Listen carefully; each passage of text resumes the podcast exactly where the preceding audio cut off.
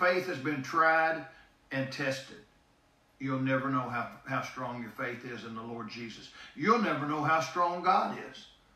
It's easy, you know, the song the McCamey sing. It's easy. Hey, listen, it's easy. Life is easy when you're up on the mountain. But I'm going to tell you what, when you're down in the valley and the storms are beating down on you and you can't hardly see the sunlight and you don't know where your next meal is going to come through, man, listen, I'm talking about people that have been there and done that. They don't know, they might not have two nickels to rub together. I'm talking about those old saints of God. That, man, they got away with God. They stealed away with God. They got in their prayer closet and they began to pray and they trusted God. And I'm going to tell you what, God, listen, God saw them through some way, somehow, some way. You're a winner either way. So storms reveal the nature of my faith. Not on that storm.